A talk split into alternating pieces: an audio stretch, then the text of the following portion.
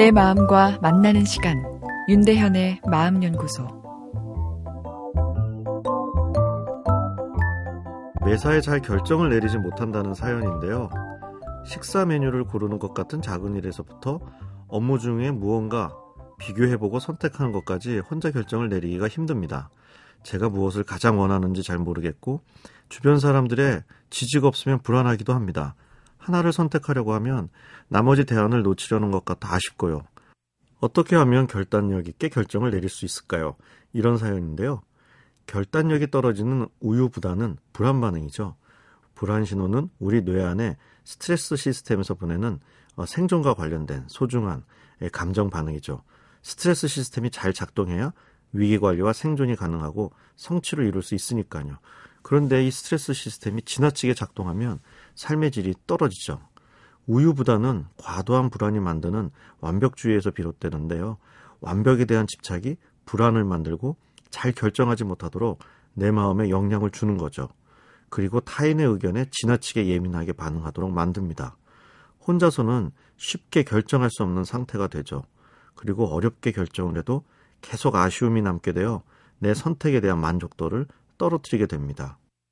우선 스트레스를 풀어서 과도하게 활성화되어 있는 불안 스트레스 시스템에 이완을 주는 게 도움이 됩니다.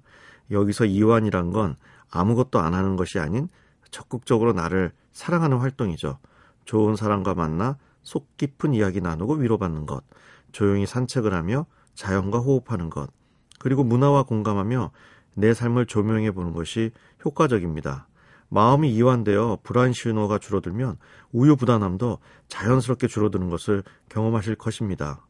그리고 배우자 선택 같은 아주 중요한 사안이 아닌 것에는 과감하게 결단을 내리는 훈련이 필요하죠. 짜장면이냐, 짬뽕이냐처럼 무엇을 선택하든 기회비용이 비슷한 경우에는 고민하지 마십시오. 사실 선택 자체보다는 선택 후에 집중해서 일을 추진하거나 적극적으로 내 선택을 즐기는 것이 그 선택을 가치 있게 만들어주는 경우가 대부분이죠. 불안은 나를 지켜주는 신호이기도 하지만 지나치면 협박이 됩니다. 협박을 대하는 최고의 방법은 무시해버리는 전략이죠. 그러나 배우자 선택 같은 인생의 중요한 결정은 다릅니다. 내 마음에 완벽한 만족 신호가 올 때까지 빨리 결정하라는 불안 신호를 견디는 배짱이 필요하죠. 우유부단한 사람이 갑작스럽게 중요한 결정을 하는 것도 불안 행동이기 때문인데요. 어, 그렇게 급작스러운 결정을 하고 또 긴 시간을 어, 후회하게 되죠. 어, 그래서 간단한 것들은 과감하게 결단을 하되 또 역설적으로 정말 중요한 것들은 버티면서 최선의 선택을 할 수 있는 그런 연습이 필요하겠습니다.